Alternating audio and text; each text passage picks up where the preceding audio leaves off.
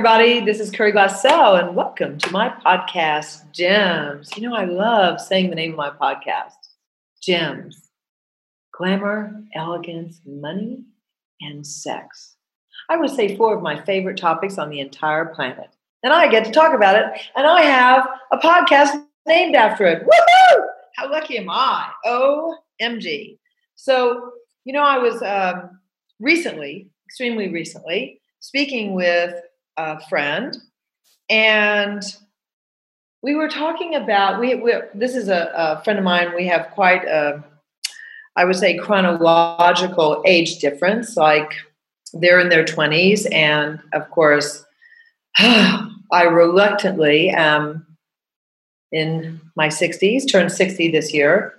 Uh, but in my head, I'm like 20. So, like, WTF. Anyway, so we're speaking about life and the weekend and what they do and what I'm doing and and uh, I think I better break this down and be a little more specific. So I'll talk about that conversation more openly because I'd rather not reveal who the conversation was with and it doesn't really matter. But last night, this is sidebar, completely different conversation, which brought me to the realization of the other conversation I had. I went with uh, my son and his friends, and they're all in their early 20s, to a Rockets basketball game. It was awesome. It was amazing. And I actually only like one, one time in those couple hours did I think, oh, wow, I'm like a lot older than these people. but I didn't really think about it very much at all, right? Until we got to the part where they had a little more to drink than me and so i drove them to their next stop at 11.45 at night and i dropped them off at the bar and the dance whatever the dancing bar was they wanted to all go dancing. And i'm in the car and i'm going home at 11.45 in the evening. And i was like wow there is such a big difference now. I I'm the one driving them and driving home, and they're going out to party. Now, I actually didn't wish I was going to party with them. I didn't actually have that desire at all. But I did do a flashback and I thought about when I was in my 20s and I thought, oh my gosh, my entire life in my 20s and early 30s revolved around going out, meeting friends at bars, and just having a good time. And then I was like, okay, so what's next? Oh, yeah. So I'm supposed to either start a career or get married. Either way, I have to stop drinking and have to stop partying.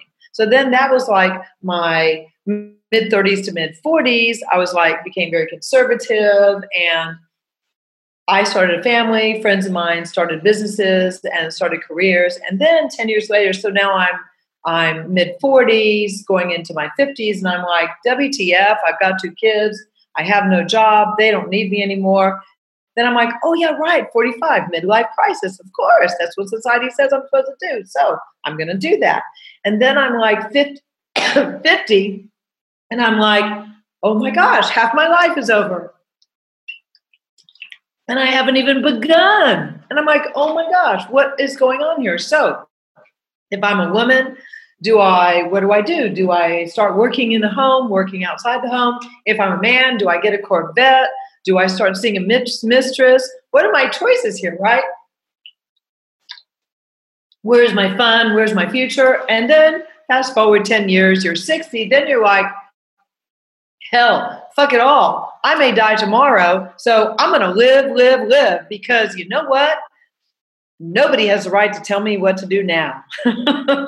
And this is where i find myself and this has been my my recent ponderings over the past um, weeks and i'm like oh my gosh i'm finally where nobody can tell me what to do. I don't have to do what anybody else says. My parents are dead. Yay! Oh sorry. It's actually really exciting for me because they were extremely controlling and not kind and tried to get me to do what they wanted me to do my whole life. So I'm finally free, and I'm like, oh my gosh, I'm 60 years old and I'm starting my life. What am I going to do? What am I going to do? And I'm like, okay, start a podcast. Uh, what else do I want to do? And I'm like, there's like such a big blank black blackboard. And I'm like, oh my gosh, I get to rewrite my entire life, my entire future. Now, what's important to me? So, what's important to you guys?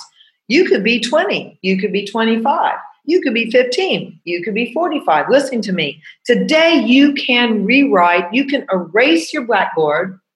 Fortunately, we have the point of creation, the point of destruction. All you have to do is go, fuck that shit. The past is not going to jail me any longer. What would I like to create today? No matter what it is, you know? I mean, uh, of course, if you have commitments, like, you know, I did have two children, so I have like a commitment to them. But other than children, what commitments do you really have other than to yourself? What are you doing for yourself today to live, live, live? I mean, first of all, I would suggest watch the movie Auntie Mame. I don't care if you're a guy or a girl, watch that bloody movie because it is awesome. It's about a woman who, no matter how rich or how poor she is, she chooses to live and enjoy her life, and nothing stops her. Are you willing to let nothing stop you? And this is a choice, my friend. Take it from someone who knows how to stop themselves. C'est moi. It is a choice for you to choose to live. It is a choice for you to create a life and a future, no matter what age you are. Only you can stop you. So, all of that, all of those ponderings was to say, you can do it. If I can do it, you can do it. And actually, now that I think about it, that's what my book is about. All my ups and downs, all my failures, all my joys, all my stupidities, I've written them all down. I've been a little bit hesitant to put it out into the public, but I'm choosing to do that in the next three months. And I would love for you guys to read my book when it comes out. So look for it in the next three months. I'm calling it Raised Ignorant, which I totally was, Destined for Success, which I am lavishing in now. I realized this month that I actually have more friends, more going on in my businesses. I have more money than when my father died in 2009. Oh my goodness. Wow. Talk about upside down. Everything's the opposite of what appears to be. I had to look at that and I had to suck it and acknowledge to myself that I actually am a creator and a generator of more, more future, more joy, and more money.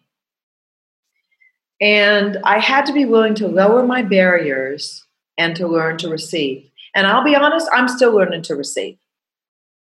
But there are tools and techniques that I can share with you and that you, you can Google and find out about. And my favorite ones are from Access Consciousness. But you can learn and teach yourself how to receive more. And the more you learn to receive, the more your finances grow, the more your friendships grow, the more your businesses grow. Basically, money's not the problem you are, receiving is the problem.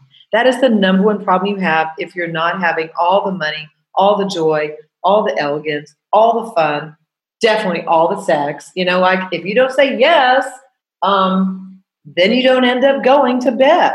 The first thing you have to do is say yes. That's called receiving. I mean, I'm just making, you know, it really plain and simple here. So, receiving is the key. So, my question is what can you choose today to receive more right away? And that, my friends, is the podcast for today. So, love talking to you.